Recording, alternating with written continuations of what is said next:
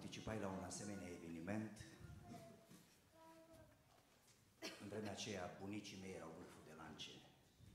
Întrebarea care domina scena atunci nu era dacă ți-o plăcut. Știți ce se întrebau bunicii noștri, părinții noștri când participau la un asemenea eveniment? Era o întrebare foarte greu de analizat gramatical, strict gramatical. Cum v-ați bucurat? Îi întrebarea asta în Bihor. Te poți bucura rău? Sensul era v-ați bucurat mult, v-ați bucurat puțin, foarte mult, e bucuria la superlativ. Ce se întreabă generația voastră? Voi ce o să vă întrebați după ce se termină seara asta? S-a plăcut? Am o întrebare. Îi plăcerea un criteriu obiectiv de analiză?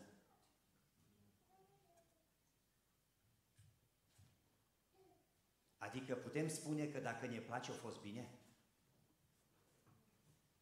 Vă aduceți aminte cartea judecătorii? Vă reamintesc eu. Light motivul acestei cărți era următorul. Pe vremea aceea nu era împărat în Israel. Fiecare făcea ce îi plăcea. Și cum arată Cartea Judecătorii? Cartea Judecătorii are un curs sinusoidal. Când pe munte, când în vale, când iară pe munte, când în vale. Ai un sentiment ciudat în vremea asta că e o reeditare a cărții judecători. Nu-i mersul acela lin, ceva ne tulbură. De ce? Plăcerea o ajuns să fie un criteriu de analiză. Uh, un criteriu de estimare a realității. Dacă de pildă tu ești un om firesc și în, viață, în seara asta vă vorbi despre sfințenie, de pildă. Tu ce o să zici? Nu a fost mai.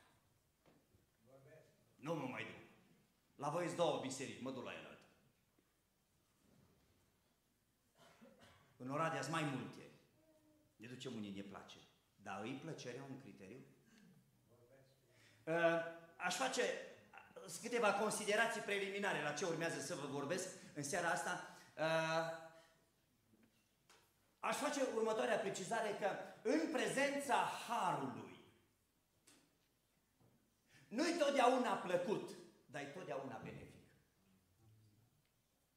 Adică în prezența Harului s-ar putea să auzi lucruri, să-ți se descopere lucruri despre tine care să te șocheze. Deși nu o să-ți placă, o să-ți facă bine. De pildă, o femeie în Ioan capitolul 4 se întâlnește cu Harul, în persoană.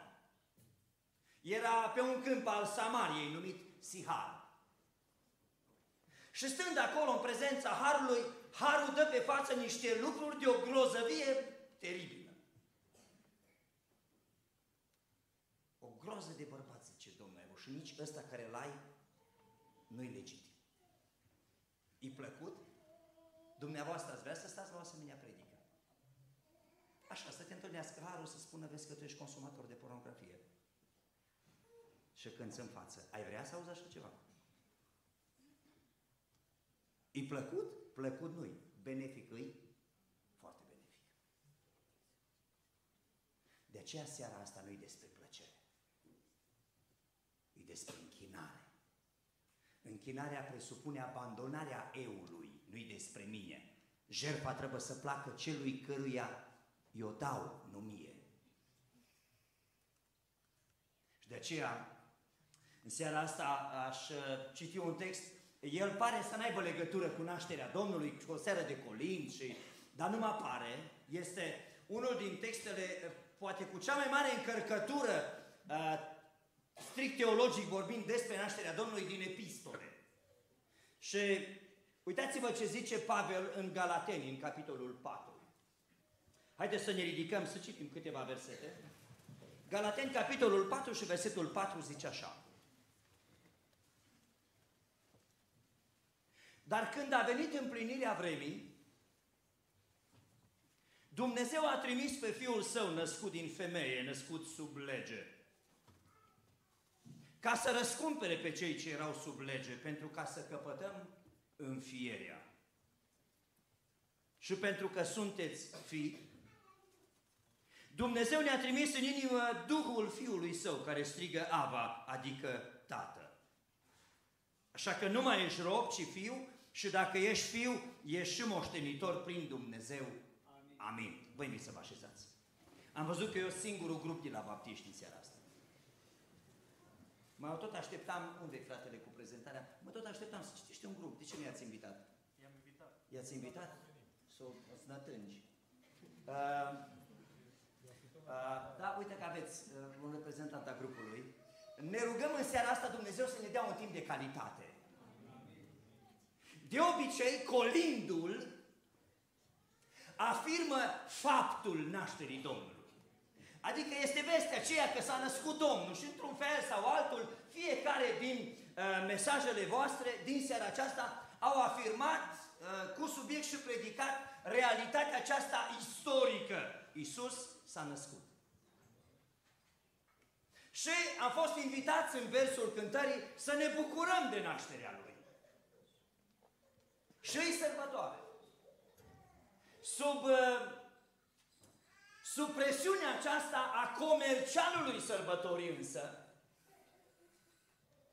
uh, dacă te duci de pildă pe o stradă și strada aceea toată e iluminată, și este, se, se generează, e, e, e iluminată simbolic pentru sărbătoare. Ai un sentiment de bine. Ai senzația aceea că toate lucrurile sunt roz. Uiți de realități lăuntrice. Că este un cadru ceremonial și ai sentimentul acela că și înăuntru ai fi bine. Dar ești? Este un soi de, de uh, uh, psihoză care se creează și uiți realitatea. Te duci, ne ducem, am, sunt unii care se duc până la Sibiu, uh, până în Cluj, până în Oradea și e o groază de bani drumul și trudă și oboseală și de ce? Că ai așa un sentiment interesant de împlinire, dar e numai sentiment. Când am fost în armată, mi-am întrebat un comandant de pluton, de ce românii strigă ura în armată? Ce strigare asta? E clar că e de sorgintă rusească, dar de ce strigăm ura? Știți, e ca în filmele istorice cu românii care strigă ura și apoi pică pe capete, mor. Și te întreb, oare de ce? Și comandantul ăsta de pluton mi-a spus că ura este un strigăt care generează o senzație nu o biruință, o senzație. Eu n-aș vrea seara asta să experimentăm așa senzații sacrete. Chiar am vrea să ne întâlnim cu El. Înainte însă să ne uităm la trei adevăruri fundamentale care țin de rațiunea întrupării Domnului aș mai face câteva precizări cu privire la subiectul acesta, anticipative cumva. În primul rând, cine, care este identitatea celui care s-a întrupat? Cine e cel care s-a întrupat? Și o să vă rog să ne uităm la un text arhicunoscut din Isaia, capitolul 9 și versetul 6. Isaia, capitolul 9 și versetul 6, textul acesta ne învățăm și pruncii cu el și uh, îl repetăm obsesiv chiar de sărbători, cu o frecvență uh, de 5 minute. Uh, căci un copil mi s-a născut, un fiu mi s-a dat și domnia va fi pe umărul lui, îl vor numi minunat, sfednic Dumnezeu tare, Părintele Veșnicilor, Domn al Păcii. Ce zice pasajul acesta despre identitatea celui întrupat? Să lăsăm textul aici că memoria vizuală e net superioară celei auditive. Este extrem de important să avem o înțelegere corectă la versetul acesta. Textul zice copilul s-a născut, dar fiul, el n-are început. Copilul s-a născut, dar fiul, el ni s-a dat. Dacă e adevărat, înseamnă că nașterea Domnului nu înseamnă ființarea Lui. ci coborârea celui ce era în lumea noastră. De aceea ne întrebăm, de ce ai venit? Că noi salutăm în colin venirea Lui între noi. Dar de ce ai venit? Deci, în primul rând, aflăm ceva despre identitatea celui întrupat și aflăm că nașterea Mântuitorului nu înseamnă ființarea Lui, că El n-are început și n-are sfârșit. Înseamnă că nașterea Lui presupune venirea celui veșnic în lumea noastră. Ioan, la începutul Evangheliei, în capitolul 1, în versetul 1, zice la început, cuvântul era. Cuvântul acesta era cu Dumnezeu și cuvântul era Dumnezeu. Nimic din ce a fost făcut n-a fost făcut fără El. Cuvântul acela care era s-a făcut trup.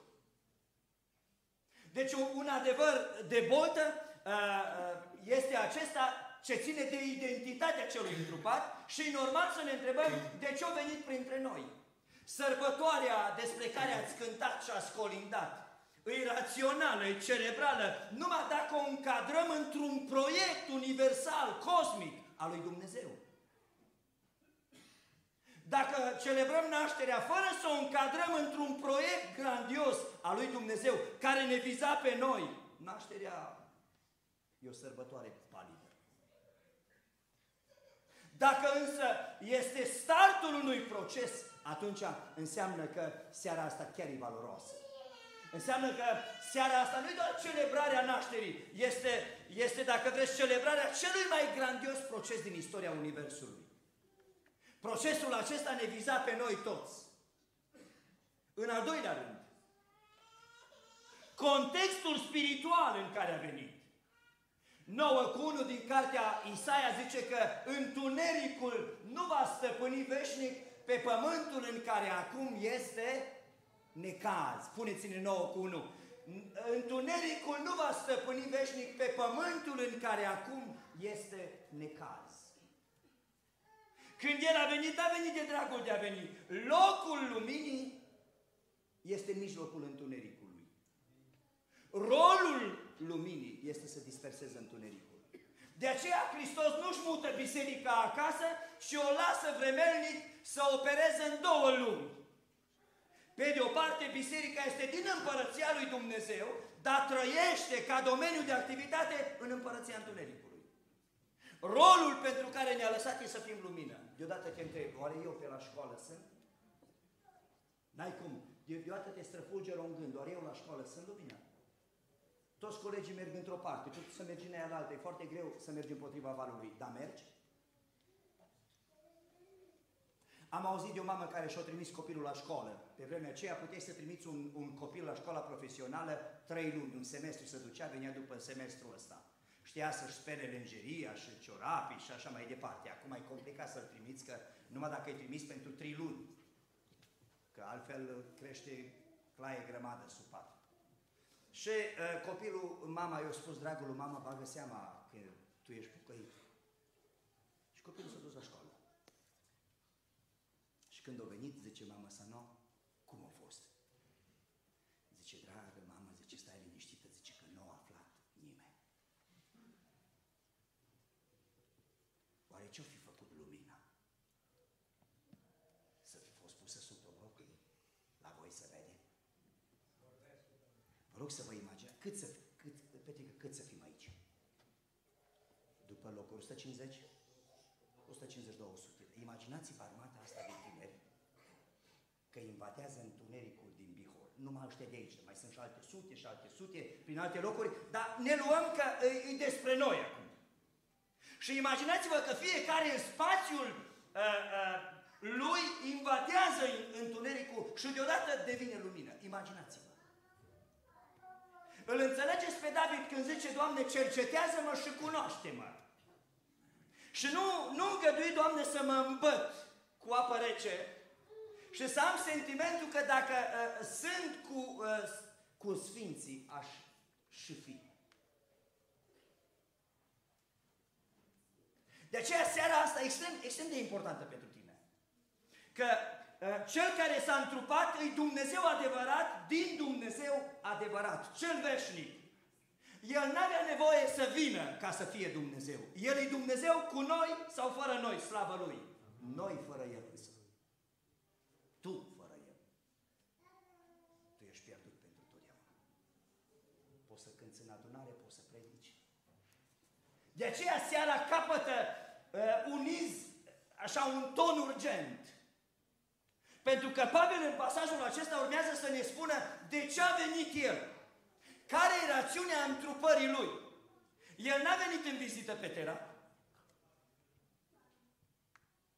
Ca să, a, aș vrea să vă explic ce zice, ce zice Isaia despre întuneric. Ce zice Isaia când zice că întunericul nu va stăpâni veșnic? La ce se referă Isaia?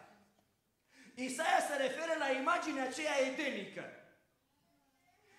Doi oameni se bucurau în fiecare răsărit de soare cu Dumnezeu. Nu știm. Noi, noi doar întrezărim ce înseamnă să te trezești în fiecare dimineață și Dumnezeu în mod fizic să-ți spună bună dimineața. Să-ți lași tâmpla obosită pe pieptul lui. Cum e asta? Cred că la asta se referă uh, Pavel în Evrei când zice fiindcă rămâne dar o odihnă ca cea de sabat. Dar cum a fost aia de sabat? Omul și Dumnezeu. Pavel zice, odihnă nu este duminica, odihnă nu e sâmbătă. Odihnă e atunci când omul intră în prezența lui Dumnezeu. Azi dacă auzi glasul, poți intra în odihnă. Să-ți lași tâmpla obosită. Dacă te robezi tot felul de vicii, tot felul de patii, ă, asta înseamnă să intri în odihnă. Rămâne o odihnă ca aia. Când omul și Dumnezeu s-au odihnit. Aia e adevărată odihnă. Odihnă nu-i că e o zi, dragii mei, atunci celebrăm odihna, dar uh, uh, odihna în sine înseamnă să-ți poți lăsa, lăsa tâmpla obosită, inima trudită, cugetul robit, să-l poți lăsa în mâna lui. Aia e odihna. Cred că la asta se referă omului Dumnezeu când zice eu mă culc și dorm în pace. Întunericul a fost generat de momentul acela în care primii oameni n-au mai ascultat și au fost scoși afară. Și din momentul în care cei doi oameni au fost scoși afară, s-a dezlănțuit întunericul. Întunericul, ce am învățat noi la școală? Că întunericul nu este o realitate obiectivă. Nu poate fi creat întunericul, numai lumina. Lumina, spectrul luminii, are culorile toate care le știm noi, dar întunericul ce nu Absența luminii. Deci, uh, uh, noi numai, uitați, numai lumina o creăm și cât ne costă. Dacă luăm lumina, instant s-a șterne întunericul. Când omul a fost separat de Dumnezeu, a intrat în dimensiunea asta a întunericului. A încercat el să bâșbâiască stânga-dreapta cu nădejdea că va găsi lumina, dar n-a găsit-o. Și atunci a venit lumina la noi. Totuși, întunericul nu va stăpâni veșnic pe pământul în care acum că asta generează întunericul necaz. De ce? Pentru că lumina Știți, poezia aceea lui Eminescu. Mai, mai dați bacul din Eminescu. Îl aveți pe Eminescu? Nu-l aveți. La bac? Că îi, îi fain Eminescu. Zice Eminescu la steaua, zice că la steaua, nici nu știu dacă, nici nu știu dacă a fost duh profetic sau a fost pură coincidență, dar el zice în poezia la steaua, la steaua care a răsărit e o cale atât de lungă, că mii de ani i-au trebuit luminii să ne ajungă. Icoana stelei ce a murit era pe cer încet se suie, era pe când nu s-a văzut, azi o vedem și nu e. Că atunci când n-am mai găsit drumul să ne întorcem acasă, o venit casa la noi. Asta înseamnă întruparea Mântuitorului. Când n-ai mai găsit drumul spre casă, o venit casa la noi. Catapeteaz m-a arătat că drumul spre Dumnezeu e închis. Și când n-am mai știut pe unde să ne întoarcem, a venit El la noi. Imaginați-vă de 2000 de ani așteptând fi risipitor. E ca și cum după ce o plătit tot, că ne vom uita imediat la prima rațiune a întrupării, la împlinirea vremii, că Dumnezeu are vremea Lui. Împlinirea vremii e aia din Genesa 3 cu 15, sămânța femeii care va zdrobi capul șarpelui. Este era aceea, puneți-l un pic în vine minte acum să uit, Apocalipsa 5 cu 1. Apocalipsa 5 cu 1 este un text fantastic, ăla cu cartea pecetuită pe dinăuntru, scrisă pe dinăuntru. Pe atunci să scria numai pe dinăuntru cărțile, hârtia. Foarte târziu s-a scris față verso, dar cartea asta e o carte specială. E scrisă față verso. Am văzut în mâna dreaptă celui ce ședea pe scaunul de domnie o carte scrisă pe dinăuntru și pe din afară, pecetruită cu șapte peceți, zice Ioan. Și am văzut un înger puternic care striga cu glas tare, cine este vrednic să deschidă cartea și să-i rupă pecețile? Și nu se găsea nimeni nici în cer, nici pe pământ, nici sub pământ, care să poată deschidă cartea, nici să se uite în ea. Și am plâns mult pentru că nimeni nu fusese găsit vrednic să deschidă cartea și să se uite în ea. Și ce s-a întâmplat? Și unul din bătrâni mi-a zis, nu mai plânge. Ca să înțelegeți ce s-a întâmplat la naștere, nu mai plânge. Vă rog să rețineți textul fantastic, sper să fie subliniat la voi în Biblie, mai ales relația asta leu-miel. Iată că leul din seminția lui Iuda, rădăcina lui David, a biruit să deschidă cartea și cele șapte peceți ale ei. Și apoi, și la mijloc între scaunul de domnie și cele patru făpturi vii și între bătrâni, am văzut stând în picioare un miel. Ce te-ai fi așteptat să vadă? Un leu, că era leul din seminția lui Iuda. Dar cum s-a făcut leul vrednic? Știți cum s-a făcut vrednic să ia cartea? Leul s-a făcut miel. Știți, colindul același a fost Isus un miel. Ca să, ca să aibă în cer toți miei un păstor.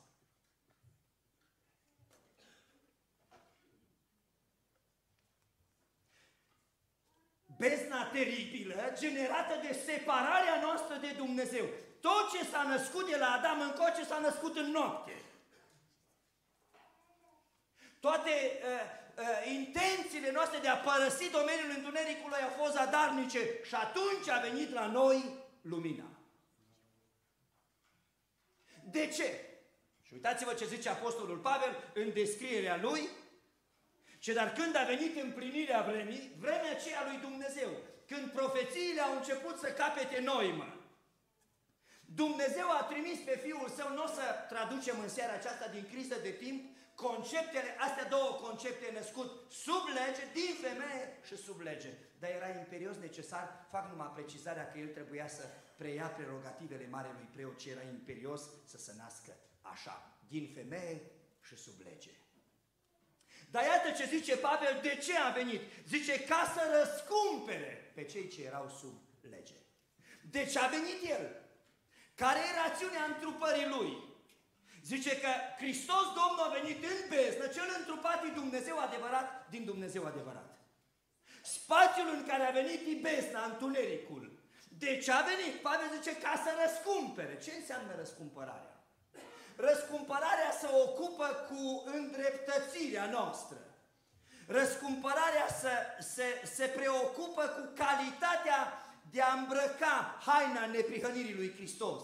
Răscumpărarea se preocupă cu plătirea datoriei, ca eu să mă pot duce în prezența lui Dumnezeu înapoi, dar legal. Despre asta e răscumpărarea. Răscumpărarea presupune o lucrare supranaturală pe care doar El o putea face și de aceea s-a întrupat și ea vizează îndreptățirea ta.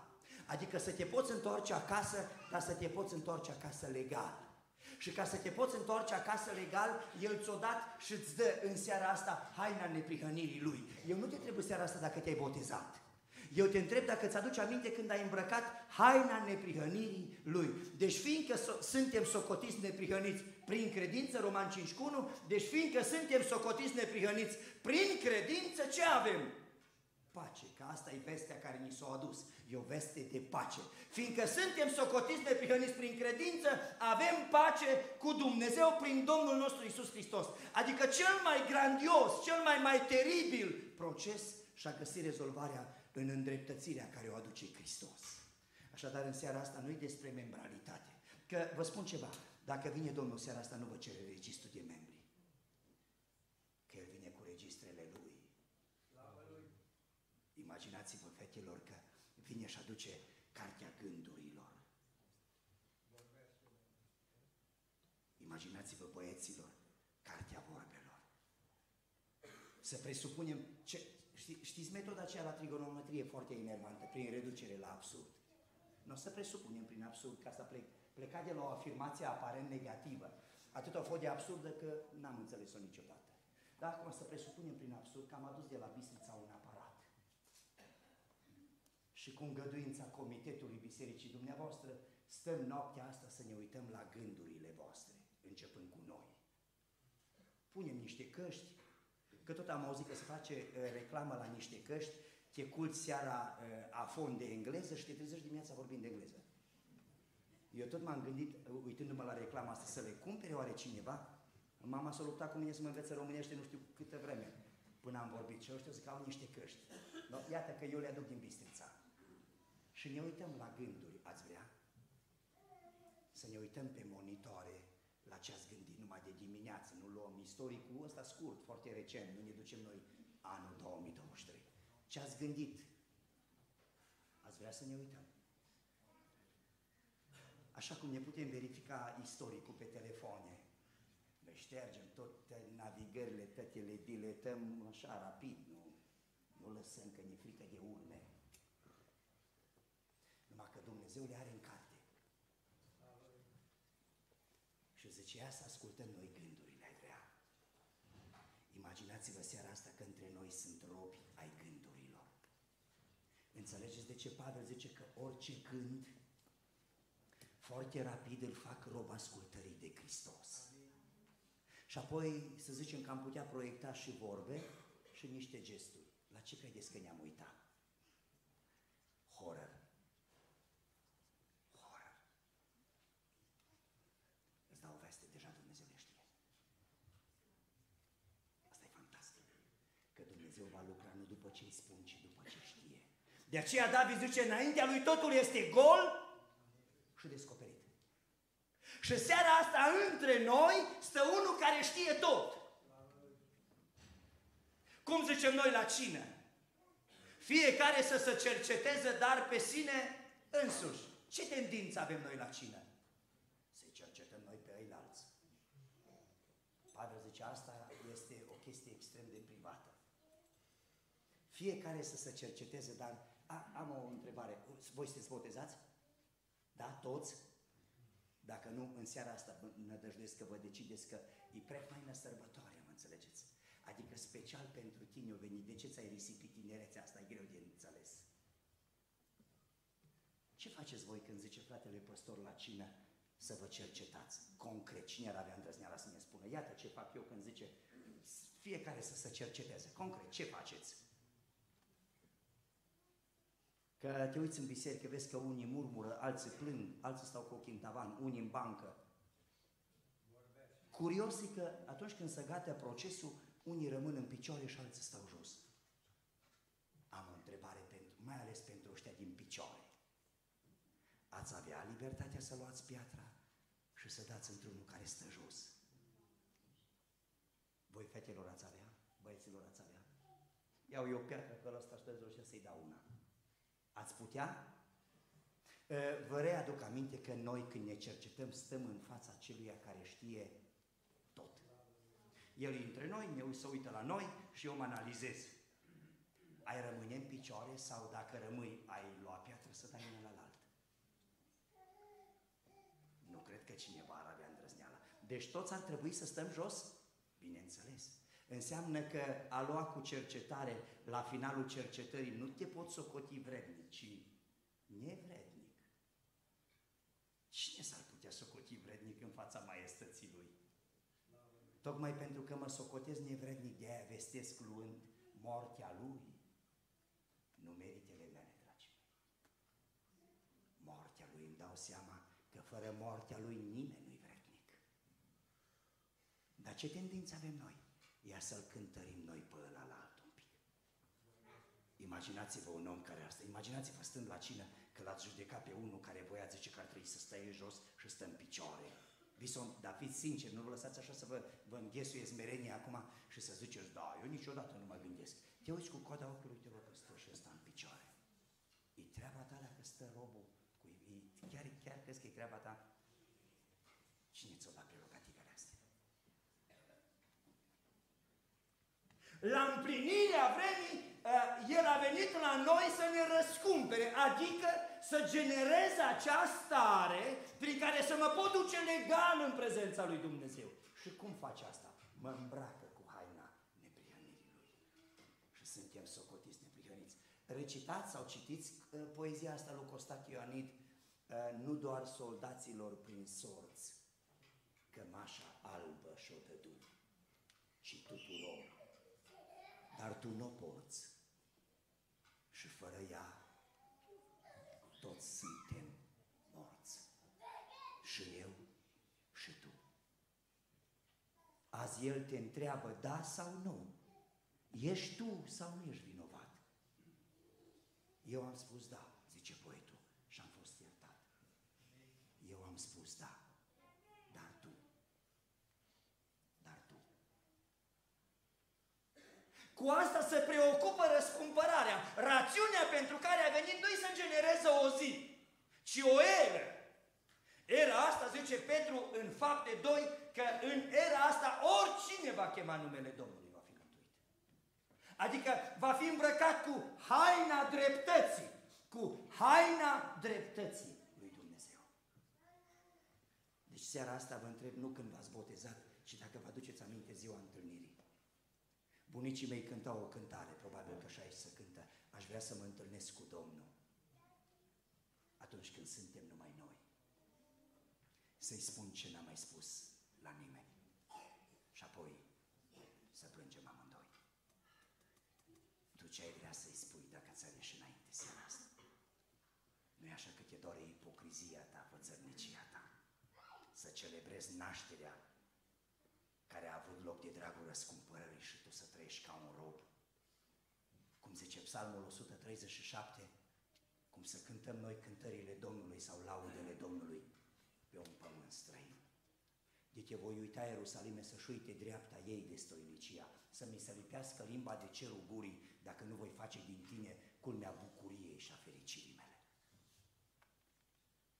Deci fac un apel la memorie acum, câți dintre voi vă aduceți aminte ziua întâlnirii cu El, ziua în care a pus haina dreptății. Adică ce ne-a scos pe noi din Eden nu a fost diavolul. Nu diavolul ne-a scos afară, ne-a scos dreptatea lui Dumnezeu. Și Dumnezeu a zis, până când dreptatea asta nu e împlinită, nimeni nu se poate întoarce înapoi. Și Hristos a împlinit dreptatea asta. El a fost făcut păcat pentru noi, fără ca El să păcătuiască, ca noi să fim neprihănirea lui Dumnezeu în El. Și în baza hainei Lui, în baza acestei ținute a neprihănirii, nu a, a, a neprihănirii pe care mi-o construiesc eu. Sunt oameni care cred că dacă merg încet pe drum, îți plânzi. Românii au adoptat limbajul ăsta, zice, ăsta e blândug, zice, poți să lemn de piel. Nu, asta e numai moale. Eu scoleg ca să se vede în trafic, la lucru, la predică. Adică dacă aș lucra în construcții cu un melancolic, să spun, păi până vine ăsta cu altărul, eu sări de la nivelul 2 și vin în coș când el încă merge încolo. Dar asta nu înseamnă că eu sfiresc și el e duhovnicesc că merge încet pe drum. Nu, e numai moale. Blânz e un cuvânt care derivă de la ceea ce a tradus și Cornilescu, a îmblânzi cai sălbatici. Asta e la origine cuvântul blând. Și dacă tu îmblânzești un pur sânge de galop, crezi că ăla devine semigreu? Merge încet? Nu, tot așa de iute aleargă. Dar cu izul acesta în partea în care îl trage stăpânul, aia înseamnă blând. În partea în care îl trage stăpânul. De câte ori le spun la părinți care au copii colerici în biserică, e complicat cu ei. Cred că avem o doi pe aici. Nu mă refer la copii unde mamele sunt neatente, mă refer la colerici. Copil care orice faci, nu-l poți ține. Și îmi spun, îmi spun uneori mamele, nu știu ce să mă fac, zice că cu ăsta nu știu ce-a fi. Am zis, cu din ăștia să fac revoluție în istorie. E cu melancolicul. Melancolicul e ca Isaac. O zis că și-o luat de nevastă ce și-o luat și unde și-o dus nevasta? În cortul lui mamă sa, că el avea aproape 40 de ani ca să-i treacă dorul de mamă sa, auziți De aia nu-s numai două, trei capitole în Biblie despre el. Că el o zis mere încet până vine, ne oprim cu scrisul. despre răscumpărare seara asta. La împlinirea vremii Dumnezeu a trimis pe Fiul Său în lume ca să-ți dea ție haina dreptății. A realizat-o și de 2000 de ani vrea să-ți o ofere. Despre asta e pocăința, umblarea cu Dumnezeu. Despre asta e cerul, despre asta e seara aceasta. Dar în al doilea rând, zice textul, că pasajul acesta este un construct teologic progresiv. Adică ă, răscumpărarea nu-i treapta finală pentru care o gândiți, ci când e răscumpărat ca să căpătăm înfierea. Răscumpărarea să se preocupă cu îndreptățirea noastră. Înfierea se preocupă cu stăpânul nostru. Adică vii robul păcatului și printr-un proces de răscumpărare și mai ales de înfiere, devii robul lui Hristos. Asta e fantastic. Este sentimentul acela profund al apartenenței, că sunt al Domnului. Îl aveți? Îl avem? Pocăința despre asta lui. Dacă, dacă faci un sondaj așa rapid în adunare și spui dacă vine Domnul noaptea asta, tu ești gata? Și toți pocăiți spun că mă pregătesc, că pocăința e un proces. Dragilor, nevasta mea a lucrat ani mulți la sala de naștere, dar n-am auzit că o femeie în travaliu în ultimii 10 ani. Ori a născut, ori nu a născut.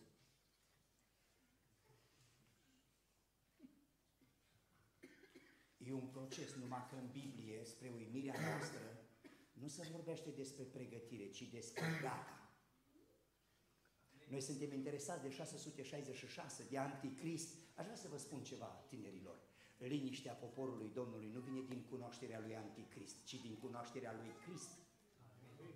Când nu-L cunoști pe El, tot cauți. Uh, uh, nu e așa că vă trece prin cap? Cum depistează ăștia banii falși? Ați auzit că un tânăr din Bistrița acum o pus pe piață, nu știu, vreo 300 de mii de euro. Și-a cumpărat o mașină. Și l-au prins ăștia. Și toată lumea zice, bă, dar cum au depistat ăștia? Uh, oamenii de finanțe nu cunosc falsurile, ei cunosc originalul. Ei, de fapt, cunosc bine o singură monedă. Abia acum îl înțeleg eu pe Pavel ce zice el în Filipeni 3, pentru el am pierdut tot. Vreau să-L cunosc pe El și puterea învierii. Eu nu pe Anticrist vreau să-L cunosc. Dar hai să vă supun la un test. Dar vă rog să fiți sinceri că nu ridică nimeni mâna. Dacă tu te duci pe YouTube și acolo apar două, dai așa o căutare rapidă și tu apar două predici. Una, să zic, are un titlu, Iisus Hristos e Domnul. Aia la altă de desubt, 666. Tu care o accesezi?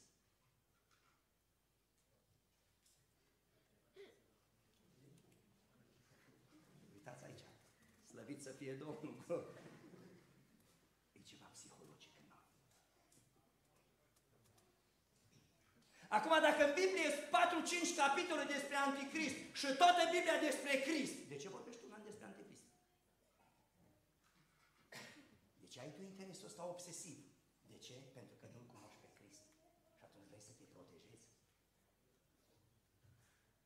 Suntem convins că sunt frați de o sinceritate debordantă prin uh, cucuiețe din deal, care nu o să audă niciodată o predică din Apocalipsa 13, nici din Daniel 9 și nu o să înșele anticrist niciodată. Știți de ce? Pentru că îl cunosc pe Crist, de aia.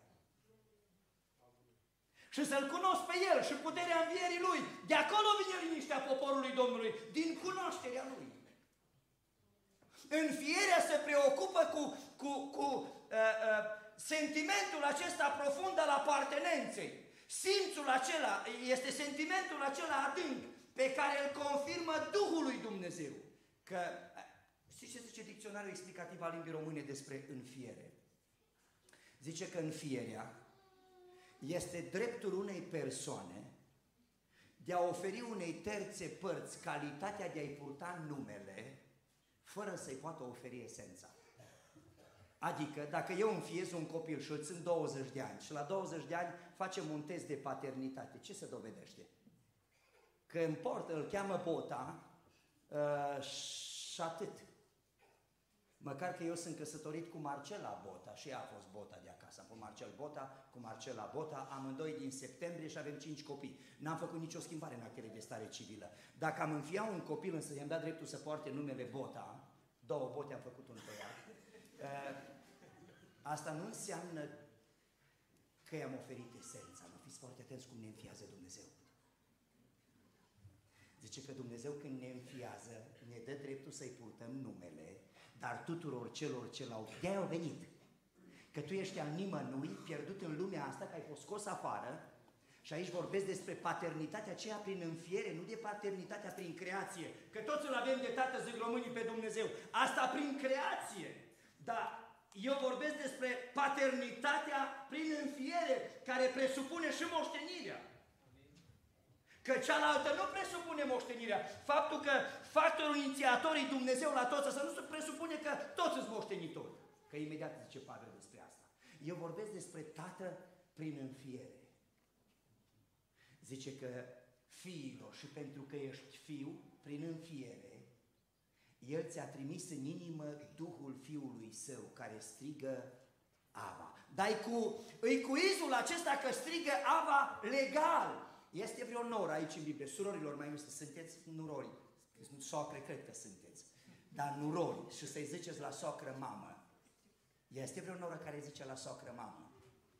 De ce îi ziceți mamă? Că zicem noi că se poartă ca o mamă, dar nu-i mamă. Că dacă te cerți cu ea dimineața la amiaz, cum îi zici? Socră, clar. Revii la normal.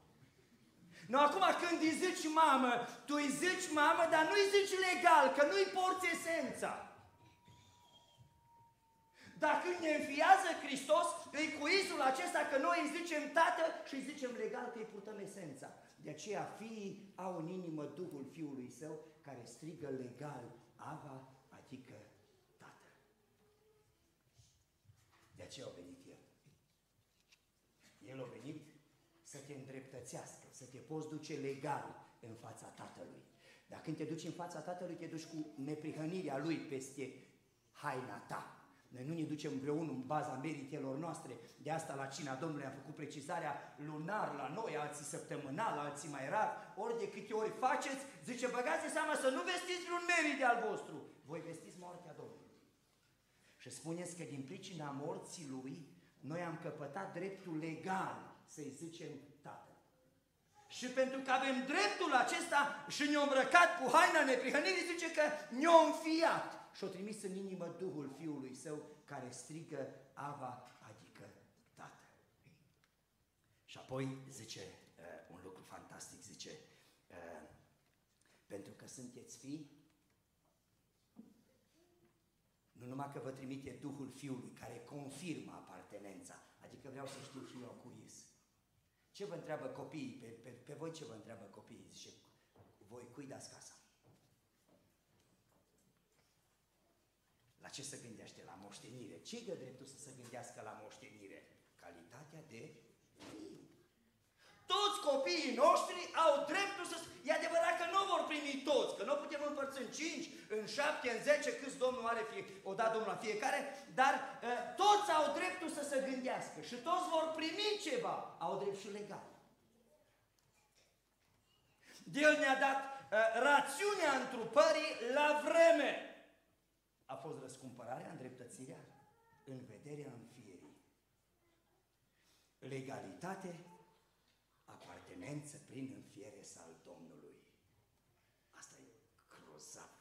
Să mă știu în lumea asta uh, uh, înstrăinată că nu doar că-i por numele al Lui, o pus în mine esență divină, de aia tu trebuie să fii, tu nu poți să fii Maria în biserică și Shakira afară. Nu poți. Nu credem în Sfântul de aici și demonul de afară diferența dintre noi și bisericile istorice e că noi credem că Dumnezeu de la Rusalii încoace, ce, ce, unde s-a mutat Dumnezeu? Noi. Noi am devenit chivo, s-a mutat din casa de piatră numită Sfânta Sfintelor și noi am devenit chivo. Dar când duminica în biserică? Nu, noi și când plecăm, el nu rămâne aici, el pleacă cu noi. Cum e posibil ca un om care e sfântul din biserică să fie demonul de afară la școală? Te uiți și zici, dar tu când minți? Tu, tu minți duminica în față sau luni la școală? Tu. Dacă e Duhul Fiului Său, El produce esență divină. De aceea mă deranjează grozav frații aia care ne îmbracă pe toți în uniformă chinezească la biserică și acasă cu nevastă sa să te ferească Dumnezeu. Când o luat-o vorbea într-un limbaj de avicola, după aia e grădină zoologică. Te întreb cum e posibil. Face un spectacol grandios și ne spune că, dragii mei, generația noastră e cea mai vizibil, în generația noastră e cel mai vizibil principiul acesta, înghețând cămila și strecurăm țânțară. Fiind într-o biserică undeva m-am uitat și acum că nu m-am pliat, dacă îmi zicea Petrică sau careva cum arată adunarea, nu-mi luam cravată, să par așa ca, ca tărul trio aici. Mă îmbrăcam și eu mai casual, așa că să intru în ritm. Dar eram într-o biserică și am Unuia i-a plăcut predica, dar nu i-a plăcut omul. Și m-a așteptat în hol și mi-a zis, zice, ești bărbata, dă-ți șarpele de la gât. Eu în primă fază m-am gândit că am făcut ceva precizări din Genesa. M-am făcut eu repede o recenzie așa și am zis, bă, dar n-am amintit nimic de Eden, de șarpe, de... Pe aia mi zbucnit în râs. Eu trebuie să mă avertizeze păstorul, vezi că să uită lumea la tine rămână cu oamenii în hold, că el făcea apel la... Acum, de ce te, așa ești de sfânt că nu mă poți vedea? Vorba lor nu mă laud numai cu smerenia mea. Ce face? Care e rațiunea întrupării? Că tu ești ținta lui. Dorința lui când a venit în lumea noastră este să poți întoarce din nou de unde ai plecat, acasă. Nu într-o mișcare religioasă, ci acasă. Și cum face asta? Îți spune haina dreptății lui. Am realizat eu dreptatea lui Dumnezeu în baza căreia te poți întoarce în prezența Lui. Și pentru că te poți duce drept, eu te înfie și ai sentimentul profund al apartenenței. Tu ești al Domnului. Te rog să te porți vrednic. Dar zice pasajul acesta un lucru interesant. Zice că și pentru că ești fiu, atunci ești și moștenitor. Știi ce zice Dumnezeu? Dumnezeu zice, tot ce e al meu, poate fi și al tău cu condiția ca tu acum să devii al meu. Imaginați-vă că Pavel îndrăznește să spună că pacea lui Hristos poate deveni pacea noastră. Aia care întrece orice pricepere. Sau și mă întreb, voi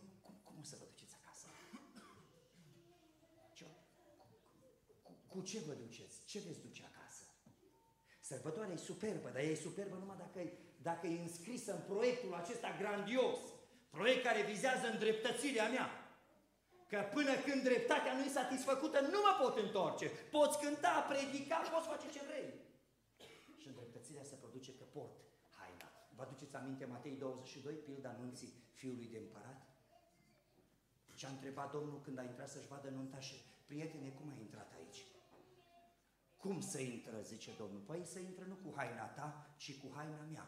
Tu cum, ai, cum de-ai intrat cu haina ta? Că sunt oameni care își pun înainte o neprihănire a lor. O îmbracă neprihănirea aia și ar vrea toată adunarea, mai ales noi românii, Dumnezeu a îngăduit să ajungă în toată lumea asta, în Europa, America, Noua Zeelandă și Australia. Și am văzut că noi românii avem toți românii egal de unii, dar parcă ardelenii avem mai amplificat sentimentul ăsta, că toți ar trebui să facă ca noi. Dacă nu fac ca noi, nu-s pocăiți ca la noi. Noi suntem un soi de pata lui Procust. Ești prea scurt, te întindem, ești pe lung, te tăiem, musai să încapi în forma asta. Numai în El nu este schimbare Amin. și umbră de mutare. Tu lasă-ți minte desfundată că nu ești de ajuns singur. De aceea seara asta aș vrea să văd armata asta de tineri îmbrăcați cu haina neprihănirii lui Hristos. Să lași deoparte neprihănirea ta să lași pe Hristos să te îmbrace cu neprihănirea Lui. Știi de ce? Că dacă te îmbracă El, atunci poți. Dacă te îmbraci tu, atunci e tiranie totală. N-ai să poți ține ritmul. Nu te poți duce în virtutea faptului că tu ți impui pocăința, nu e o sforțare personală, e o manifestare naturală a omului născut din nou. Noi nu ne abținem să nu ne-ar trebui, dar zicem abțin că pocăit. Nu, nu pocăința nu despre abținere. Nouă nu ne trebuie. La toate întâlnirile de tineret în lumea asta, când mă duc, eh, eh, tinerii întreabă, frate Marcel, scrie explicit în Biblie să nu bem. Avem voie să bem. Să bem, eh, să bem. Adică nu apă. Să bem. Și am zis, bă, voie parcă am avea din Biblie, dar nu avem nevoie. Asta e marea mea frământare. Cum poate un om duhovnicesc să mă întrebe, am voie să beau, dar Dar cum că ăsta poartă Duhul Fiului care strigă Ava, adică Tată. Cum i-ar veni la ăsta snahă diavolii lui Bacus? Asta are o problemă cu Duhul care îl stăpânește. Nu dacă scrie în Biblie. Așa se face că unii oameni citesc Biblia să vadă cât de departe se pot duce. Cred că și la dumneavoastră, ca și la noi. Deci unii citesc în Biblie să vadă, zice, scrie să nu vei. Nu scrie, scrie să nu te îmbeți. Da, nu scrie și ăsta mai merge un pas lateral. Zice, scrie să nu fumezi. Ăsta să tu uită el, nu scrie, mai merge un pas. Și el, cu Biblia în mână, el se înstrăinează de Dumnezeu. El cată în Biblie să vadă cât de departe de Domnul se poate duce. Alții, cu aceeași Biblie în mână, cite să vadă cât de aproape pot veni. Și își dau seama că se pot face una cu Hristos. Că seamănă cu El. Știți, sunt oameni care se trag de la noi și îi întâlnesc în umbletele mele prin țară. Și mă întreabă, tu ești de-a lui Lucreția Bota, că așa o cheamă pe mama. Eu mă uit, bineînțeles că nu știu, dar el află că din Nepo și zic, da, de ce? Zice, nasul tătia lui mama ta. Că oamenii care trăiesc mult împreună seamănă. Am avut oameni la Nepos cu 78 de ani de căsătorie. I-am înmormântat la 100 de ani, două săptămâni au murit unul de altul diferență. Atât de bine semănau, că eu mi-am sunat părinții și am zis, mamă, oamenii ăștia sigur nu au fost neamul, n-au nimic, o zis, dragul mamă. Și am ajuns la concluzia că oamenii care trăiesc mult împreună seamănă. Deci nu e adevărat ce ziceți voi când vă căsătoriți că noi ne potrivim. Nu, e loc nu vă potriviți. Tocmai asta e minunea lui Dumnezeu, că ia doi oameni total diferiți, îi pune împreună și la ce face El nimic de tăiat, nimic de adăugat, funcționează un secol. Deci nu are cum să vă potriviți că unui femeie și alt bărbat, n-are nicio treabă. Dar biserica umblă de 2000 de ani cu Domnul. Vă întreb, cu cine ar trebui să semene? Da, seamănă. Așa, umblând prin Bihor, dumneavoastră aveți sentimentul că biserica, nu, mă refer la biserica asta uh, universală, seamănă. Dacă pe noi ne interesează nu slava Lui, ci ce ne place, seamănă asta. Păi Domnul zice, eu de am venit, nu să fac ce îmi place, ci să fac voia Tatălui care m-a trimis la împlinirea vremii. Dumnezeu a trimis pe Fiul Său, născut din femeie, născut sub lege. Nu ca să facă penticostale autentici sau baptiști autentici, ci ca să răscumpere pe cei ce erau sub lege. Adică ce să facă cu ei? Să le genereze dreptul legal de a se întoarce acasă dacă vor. Și de ce au mai venit? Din ai nimănui să devină fiii regelui. Ați auzit de un prinț al Londrei care nu mai vrut să trăiască la casa regală și o dat demisia. De ce? Ce o zis ăsta? O să că el vrea să trăiască normal. Dar cum fiii regelui nu trăiesc normal?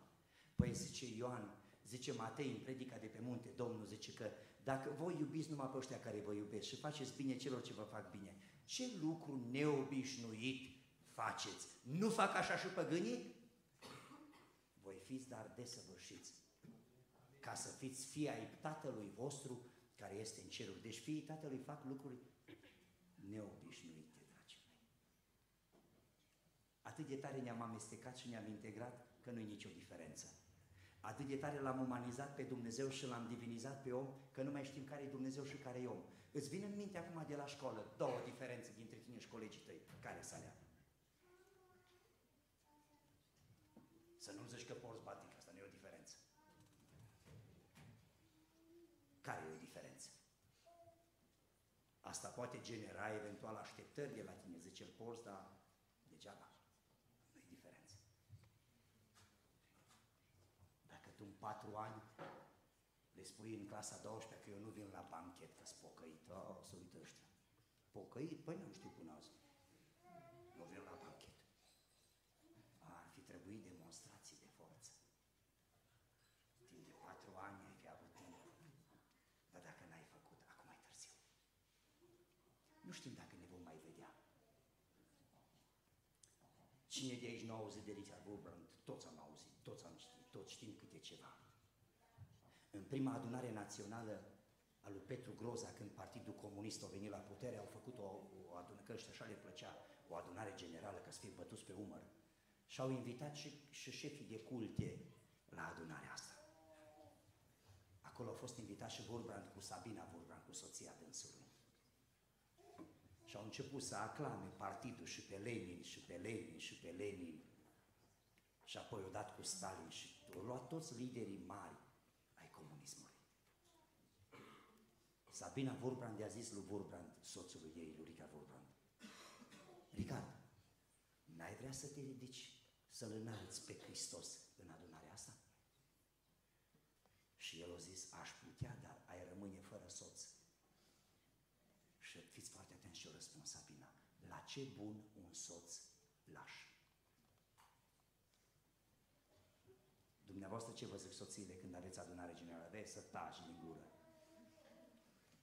Stai ca un laș acolo, stai pe bancă să nu te auzi, zice că de 10 și plec. Ați auzit ce o zis Sabina? La ce bun un soț laș? E adevărat că și o gură spartă nu slujește la nimeni. Așa că Burban s-a ridicat, l-a înălțat pe Hristos. În viitorul foarte apropiat, comuniștii au făcut un dosar. Când Rica Burban și-a dat seama că îl vor închide, a făcut o convenție cu Sabina. Sabina, se pare că mă vor închide. Nu știu dacă ne vom mai vedea. Hai să ne dăm întâlnire, au zis. Eu sunt evreu, o zis Vorban, sunt din seminția lui Beniamin. Dacă ne, mă închid și nu ne mai vedem, hai să ne dăm întâlnire. Te aștept la porțile lui Beniamin în noul Ierusalim. L-au condamnat la 15 ani de închisoare cu muncă silnică. Cu lanțuri la mâini și la picioare, tărându-le după el prin sala de judecată, Vorban s-a întors înspre Sabina și a spus Sabina, ne vedem la porțile lui Beniamin. Oare noi am avea curajul să ne dăm întâlnire? Eu nu sunt din seminția lui Beniamin. Eu prin credință sunt din neamul lui Hristos. Dar cred din toată inima într-o mare întâlnire. Ați putea să ne dăm întâlnire dacă auziți că n-am ajuns acasă, cam ceva sute de kilometri. Dacă auziți că n-am ajuns acasă, cum zice poetul, nu vă întristați prea tare. De plecați vreo unul până mai vin, nu bat apropouri. Așteptați-ne. Dar oare ne-am putea da întâlnire? Ai putea prin credință să te vezi în gloata aia pe care nu putea număra nimeni. Din orice neam, din orice seminție, din orice norod. În gloata aceea a oamenilor care și-au spălat hainele în sângele mielului, oameni care nu s-au mulțumit cu un ritual, oameni care au îmbrăcat prin credință haina neprihănirii lui Hristos, renunțând la haina lor, plătind orice preț. Ați vrea să ne dăm întâlnire?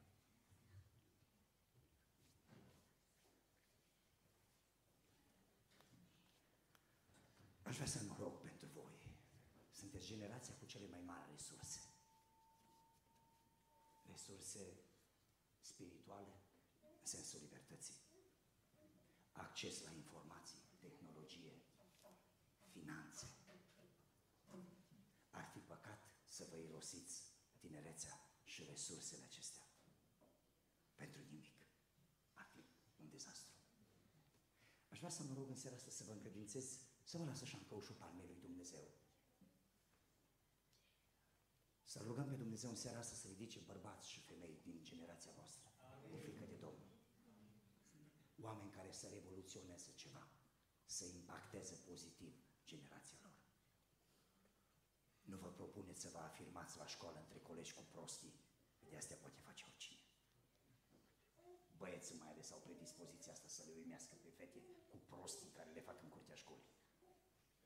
Dacă tot vrei să ieși în evidență, ești cu un lucru adevărat, un lucru frumos, puternic.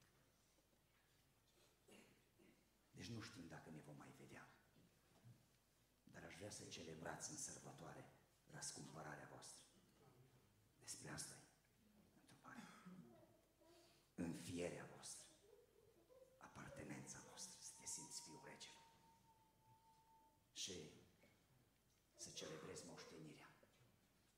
E foarte greu să-ți lași ce ai în mână dacă n-ai nimic înainte. Ce vă enerva cel mai mult când ați învățat să mergeți pe bicicletă? Ce te enerva cel mai mult? Un mesaj care vine din partea colegului tău care te susținea să înveți să mergi. Ce zicea ăsta? Uită-te în față. Chestia asta mă enerva grozav. Să-mi lăs eu rota. Să mă uit la rotă, pe unde merge, pe unde face, ce drege. Și totuși, care era secretul? Să reușești să renunți, să te uiți în pământ, să te uiți la linia orizont. Când te-ai uitat acolo, mai dădeai două, trei trânți și scoteai chiotul de biruință, deja mergea. Ce vă sfătui în seara asta? Dacă vreți celebrare, cântare autentică, închinare glorioasă, atunci celebrați realitățile astea. Țineți-vă de ele. Haideți să ne ridicăm.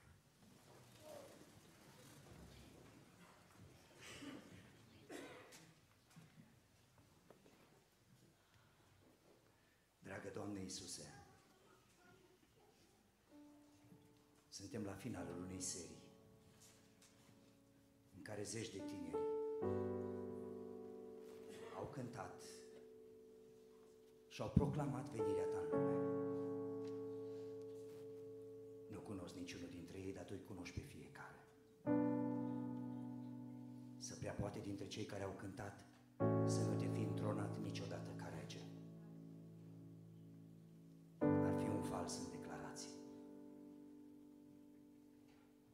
Să prea poate să fie oameni tineri sau mai vârstnici în seara asta aici care încă pribegesc în țara robiei. N-au experimentat răscumpărarea niciodată, n-ar avea niciodată libertatea să vină în fața Tatălui. Pentru că n-au îmbrăcat niciodată haina neprihănirii lui Hristos